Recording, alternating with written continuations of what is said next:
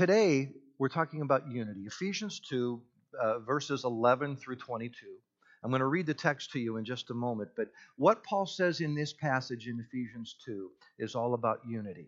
And what he's saying is, is that we are God's new community, and he calls us to display unity.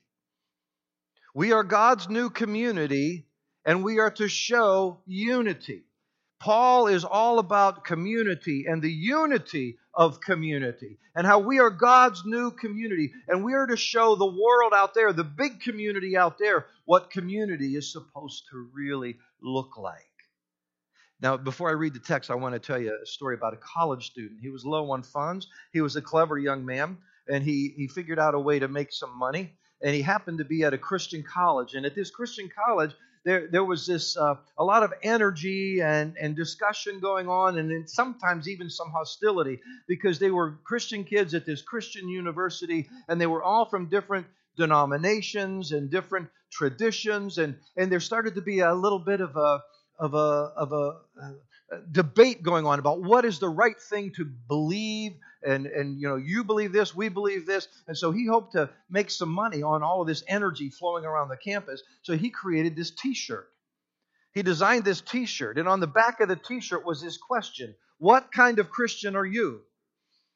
What kind of christian are you? And then it had all these little boxes and all these different kinds of christians. Roman catholic Greek Orthodox, Southern Baptist, Free Will Baptist, American Baptist, Lutheran, Missouri Synod, Lutheran, Wisconsin Synod, Lutheran ELCA, United Methodist, Free Methodist, Presbyterian, Episcopal, Nazarene, Dispensational, Ultra Dispensational, Covenant Theologian, Calvinist, Five Point Calvinist, Four Point Calvinist, Three Point Calvinist, Arminian, Wesleyan, Pentecostal, First Wave, Charismatic, Second Wave, Neo Charismatic, Third Wave, Church of God, Church of God in Christ, Church of Christ, Christian Church, and then down at the bottom, there was this little box that simply said, plain old Christian. I like that, don't you? Don't you just want to be plain old Christian? I mean, why do we have to divide? Why do we have to categorize and label people like that? Why can't we just be plain old Christians? Let's talk about unity and how we are God's new community to show unity to the world. Ephesians chapter 2. Let's pick it up in, in verse 11. Therefore, remember formerly that you who are Gentiles. Now, he says, therefore, and it comes right off the, the heels of what he said in verses 1 through 10.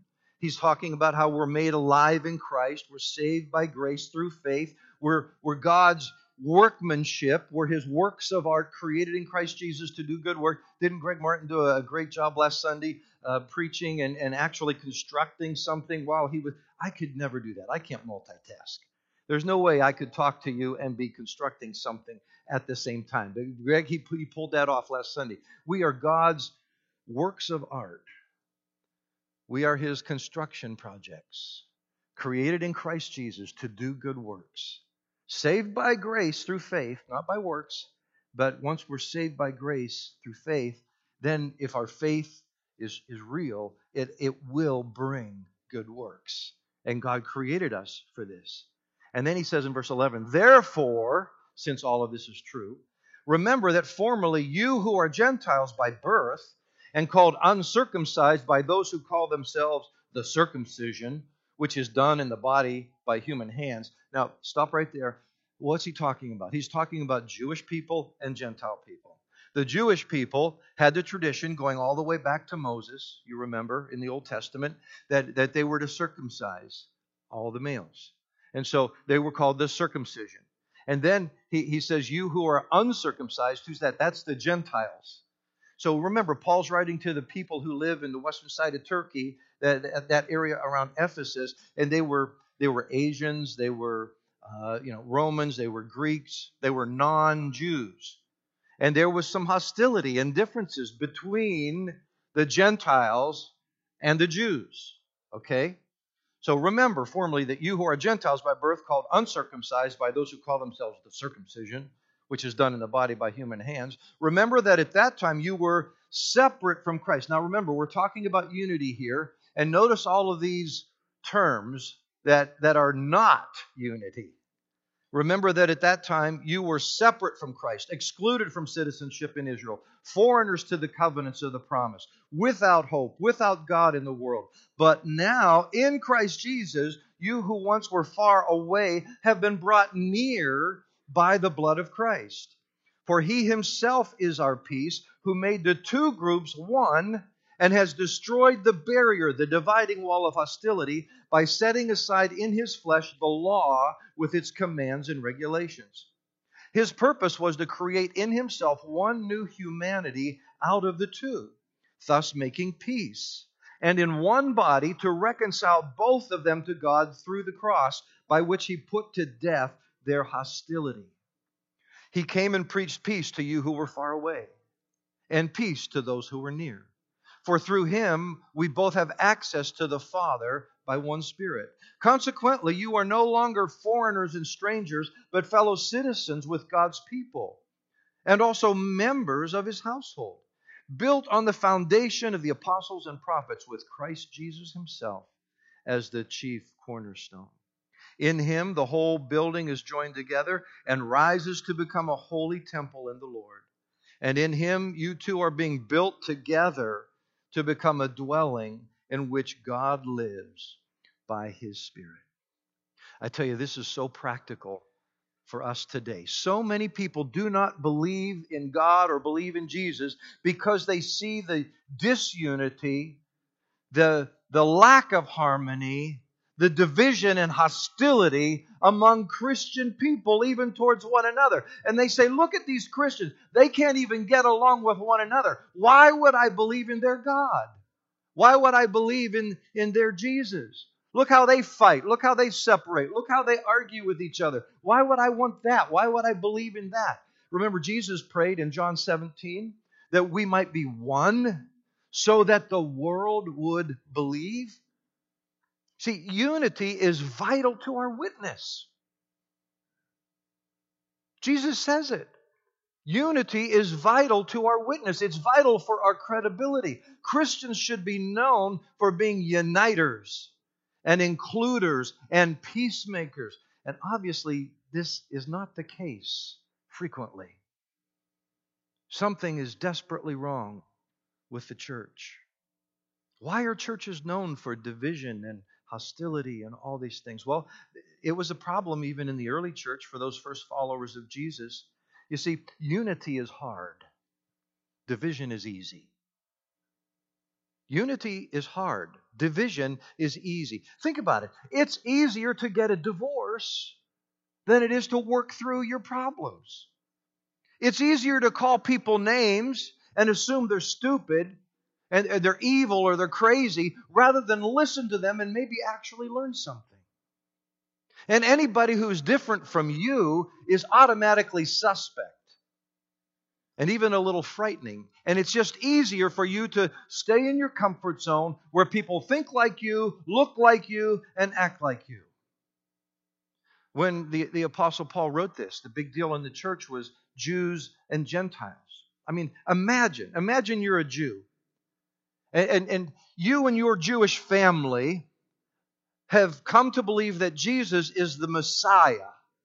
He's the Christ. He's the Messiah. He's the promised Messiah uh, of Old Testament prophecies. But you and your family, you're Jewish, and you now you're Jewish Christians because you believe that Jesus is the Christ. And but you're Jewish. You know you know about Moses, you know the 10 commandments, you've memorized a lot of the Old Testament, you know a whole lot more than the, the 10 commandments. You know you've memorized most of Leviticus, and even though you're now you're a Christian and you believe in Jesus, you still have a lot of the customs and habits and traditions and cultures of what it means to be a Jewish person, a Jewish family. Now imagine, here you are a Jew and you're sitting in the church there in Ephesus with a bunch of Gentiles, non Jews.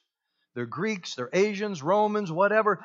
And they too believe in Jesus, just like you believe in Jesus. And in fact, so many of them have been coming to Christ that there are more of those Gentiles than there are of you Jews. And here you are sitting in the same service singing songs to Jesus. If you were a Jew it would have been very tempting for you to look down your nose at these Gentiles, these ignorant Gentiles. They don't even know who Moses is. They don't do any of the customs and traditions that we have done forever. And if you were a Gentile, it would have been easy to look at those uppity, exclusive like Jews. And so Paul tells them, he says, Hey, I want you to know you're all one in Christ. You're part of the same family now. You're God's new community. So show it. Show the unity in your community, which begs the question. I have several questions for us this morning, and the first one is this What is unity? When we say God wants us to have unity, what, what is unity? Well, a couple of things. First of all, unity is more than union. Unity is more than union. You could take two cats, tie their tails together, and hang them over a clothesline. Now, I don't know why you'd want to do that. But, but if you did, if you took two cats, tied their tails together, put them over a clothesline, that would be union. But I guarantee you, you would not have unity. So unity is more than union. Unity is also more than unison. Think of your favorite music group. I mean, unless it's a soloist, just one singer, I mean, if it's a group of any kind, especially if it's a choir, but even if it's a band, you know, a beautiful song is not a, usually a song sung in unison. If every person sings the same note, it gets kind of boring. But, but what you need is harmony. You need people singing different notes along that chord, and, and, and it all comes together in harmony. That's where the beauty is. And so don't think of, of unity as, as being unison. No, no, we need all kinds of different notes. And then also, unity is more than uniformity. We're not trying to make everyone like wear the same uniform. We're not, we're not trying to make everybody look alike and talk alike and think alike and dress alike. That's not real unity. In a few weeks from now, we're going to get to Ephesians 4, where Paul talks about our unity in Christ, but he also talks about our diversity in Christ. He, he, he says in Ephesians 4, hopefully you've already been reading through Ephesians several times, but he talks about how God has given us all different gifts and abilities. And there's God delights in diversity. So don't think of unity as a cookie cutter approach where we all have to be exactly alike. No, you know what real unity is? Unity is love in action. Unity is love in action. Paul writes about this constantly in almost all of his letters. Remember 1 Corinthians 13? Love is patient, love is kind, it does not envy, it does not boast, it is not proud, it does not dishonor others. It is not self seeking. It is not easily angered. It keeps no record of wrongs. Love does not delight in evil, but rejoices with the truth. It always protects, always trusts, always hopes, always perseveres. Love never fails. That's unity.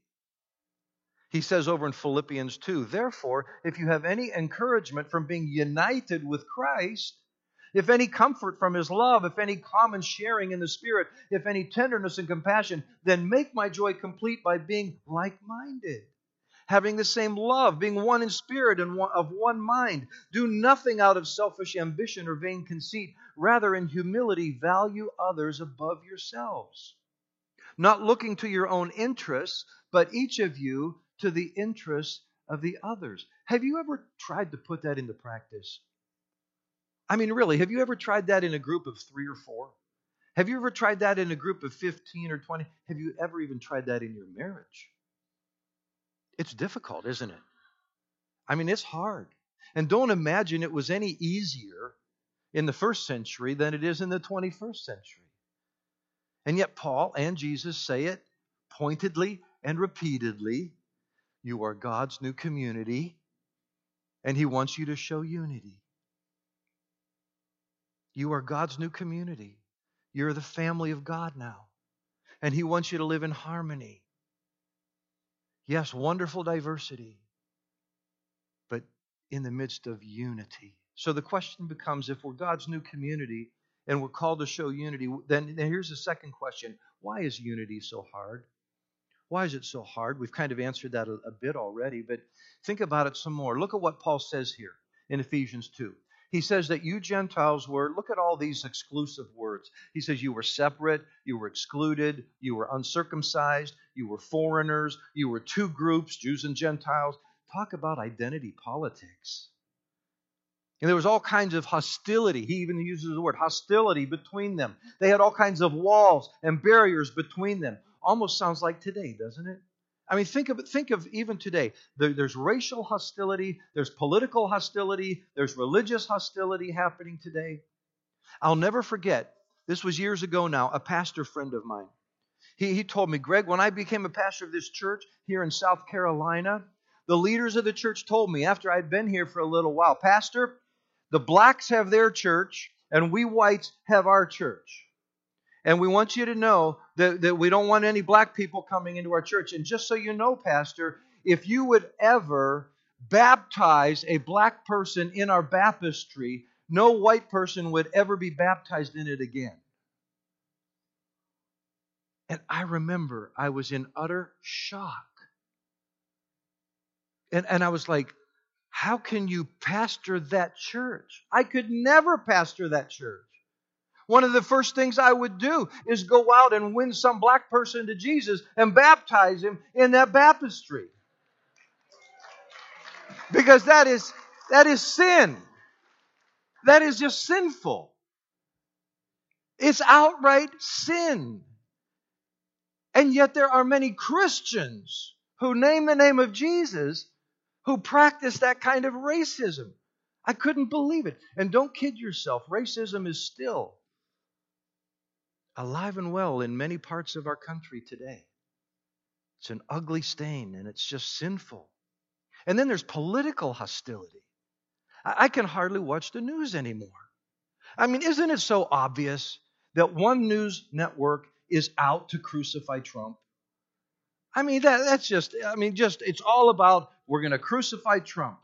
And then the other network is out to worship Trump. I mean, it's just, it's just so blatantly obvious. And the hostility between the two. You know, please, as a, I, I implore you, don't spend hours and hours sitting before your television watching that kind of news, getting news. Eh, it's really propaganda and you're getting all riled up and hostile towards people, if you really want to make a difference in this world, turn off your TV, open up your Bible, and pray. You don't get sucked into this identity politics. Remember Ephesians 1? Where should you find your identity? In Christ. In Christ. Your core identity is in Christ. You remember, remember Ephesians 1, you're chosen, you're adopted, you're redeemed, you're in on God's secret. This is your fundamental core identity. You say, I, I, don't remember, Greg. What was God's secret? God's secret is, is found in Ephesians 1 9 and 10. He made known to us the mystery of His will, the secret, according to His good pleasure, which He purposed in Christ to be put into effect when the times reach their fulfillment. Here it is to bring unity to all things in heaven and on earth under Christ. Wow. That's the secret you and I are in on. One day, Jesus is going to come again, and he's going to reconcile everything back and, and, and unify everything back better than it was originally. Create a new heaven and a new earth, and everything will be perfectly unified and harmonized. And you and I have the privilege of being in on that secret and participating in it even now and in on God's plan now to start bringing what unity we can to this world even now. All you have to do is go over to Revelation 21 and 22 and, and read more what that looks like. So don't get sucked into identity politics where you put everybody in a group. Oh, you're white. Oh, you're black. Oh, you're Asian. Oh, you're a man. You're a woman. Oh, you're this. You're that. Oh, you must be oppressed. You must be the oppressor oh, you're you must be evil, you must be good because you're in this this group. It's it's silliness, it's craziness, and it's just it's evil and it's wrong. Don't get sucked into that. You see people as individuals created in the image of God. Don't see them as people groups, see them as individuals. Created in the image of God. See yourself, if you're a believer in Christ, as in Christ. And your identity Yes, yes, I'm a father, I'm a husband, I'm a pastor, I'm white, I'm an American. I, uh, you know, I have all this, these are all layers to my identity, but my fundamental core identity is I am in Christ. I am chosen, I am adopted, I am redeemed, I am in on God's secret. I am a child of God. I'm in his family. That is my fundamental core identity. And then that flavors and influences and impacts all the other layers to who I am. You see? Don't don't don't play into this identity politics. So, and so realize unity is hard work. There's the world, there's the flesh, there's the devil. It's all mentioned right there at the beginning of Ephesians 2. There's the world, the flesh, and the devil, all fighting against unity. The devil is delighted when you fight with your spouse. Satan is salivating when you gossip and gripe and whine and complain about the church. Unity is hard. That's why Paul says, beginning in chapter 4, make every effort to keep the unity of the Spirit through the bond of peace. It takes effort. So here, here's the third question What's the basis of our unity? What's the basis? Well, as followers of Jesus, we're called to love everybody, even our enemies. It doesn't matter if they are Christian or not. They might be atheists, they don't believe in any kind of God. They might be of another faith, another religion. They, they, they might be so different from us in so many ways. And we're called, in that sense, to have unity with everybody, to called to love everybody. But there is a special Christian unity that only Christians can have that's based on Jesus, where we can come together and we worship together and we pray together because we have Christ in common. It's based on Jesus alone. Look at what Paul says in Ephesians 2, verse 13. He says, You were brought near by the blood of Christ. In verse 14, he says, He himself is our peace. Verse 15, there's one new humanity created out of the two groups. In verse 16, he's reconciled both of us through the cross. The basis of our unity is Jesus, who He is and what He has done for us, brought near by the blood of Christ. See, it, so this is the basis of our unity. So think about this. If you have been brought near by the blood of Christ, and I have been brought near by the blood of Christ, that brings us near to one another. If He is your peace and He is my peace, we should have peace with each other if we have been two groups and, and all, all, whatever identity politics we're playing, but now you, you have come and you're one with Christ, and I've come and I'm one with Christ, now we're one new humanity. In verse 16, if you're reconciled to, to Christ through the cross and I'm reconciled to Christ through the cross, then we should be reconciled to one another through the cross. See, our unity is based on Jesus. This is the hope of the world. So, number here's a fourth, question: How can we demonstrate our unity? Okay, so so so we've learned all of this now about unity, but how can we demonstrate it in practical ways? Just just four four quick ways. All kinds of ways, but but but four key ways that I want to mention here, and they all come from Ephesians because Paul is talking about the church, God's new community, and the unity that we should be displaying. This is the, really the major theme of Ephesians. So, so listen to this. Here, here's one practical way you can contribute to unity. Here it is. Paul says it in Ephesians 4:32. Forgive as Christ has forgiven you. Forgive as Christ has forgiven you. That helps unity. Rather than staying offended, rather than staying angry, you forgive. How do you do that? You realize how much God has forgiven you, and that helps you forgive others. I dare say if you're having trouble forgiving someone, chances are it's because you don't understand how much God has forgiven you. Do you need to forgive someone? Is there someone you need to ask forgiveness from? Forgive as Christ has forgiven you.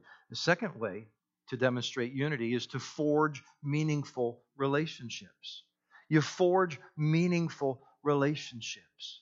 Paul says in Ephesians 4:25, he says, "Don't lie to each other, speak truthfully to each other. You're members of the same body, the body of Christ." When we get to chapter 4, we're going to see that, that Paul is all about forging deep, authentic relationships where we know the truth about one another. That promotes unity.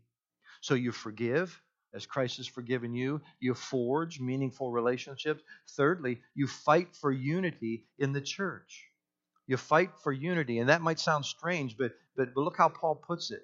He says in Ephesians 4 3, make every effort to keep the unity of the Spirit through the bond of peace.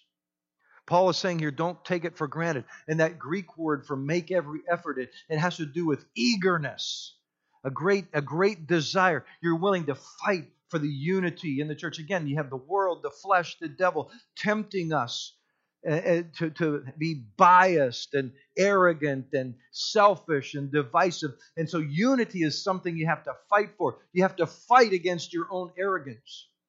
Fight against your own impatience. Fight against your own selfishness. The easiest thing in the world is to delude yourself into thinking that you are so smart and you are so holy and everybody else is stupid and immature and wrong. It's a constant battle.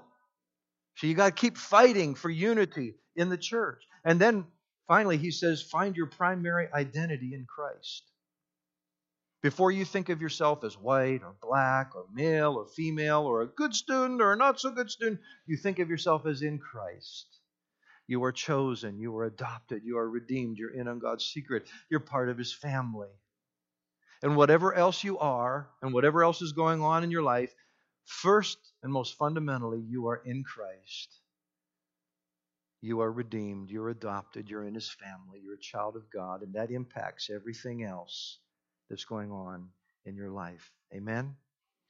So I want to I want to conclude with this. It's a silly poem, but but it makes a great point. So just listen to this. It's called Ten Little Christians. Ten little Christians came to church all the time. One fell out with the preacher, and then there were nine. Nine little Christians stayed up late. One overslept on Sunday, then there were eight. Eight little Christians on their way to heaven. One took the low road. And then there were seven. Seven little Christians chirping like chicks. One didn't like the music. Then there were six. Six little Christians seemed very much alive. One got travelitis, and then there were five. Five little Christians pulling for heaven's shore. One stopped to rest a while, and then there were four. Four little Christians, each busy as a bee. One got his feelings hurt, and then there were three. Three little Christians couldn't decide what to do. One couldn't have his way, and then there were two. Two little Christians weren't having much fun, so one left, and then there was one. One little Christian can't do much, tis true, but he brought a friend, and then there were two. Two little Christians, each one one more. You add them up, and two plus two equal four. Four little Christians worked early and late. Each of them brought one, and then there were eight. Eight little Christians, if they double as before, in just seven Sundays, we have 1,024. In this jingle, there is a lesson true. You belong either to the building or the wrecking crew.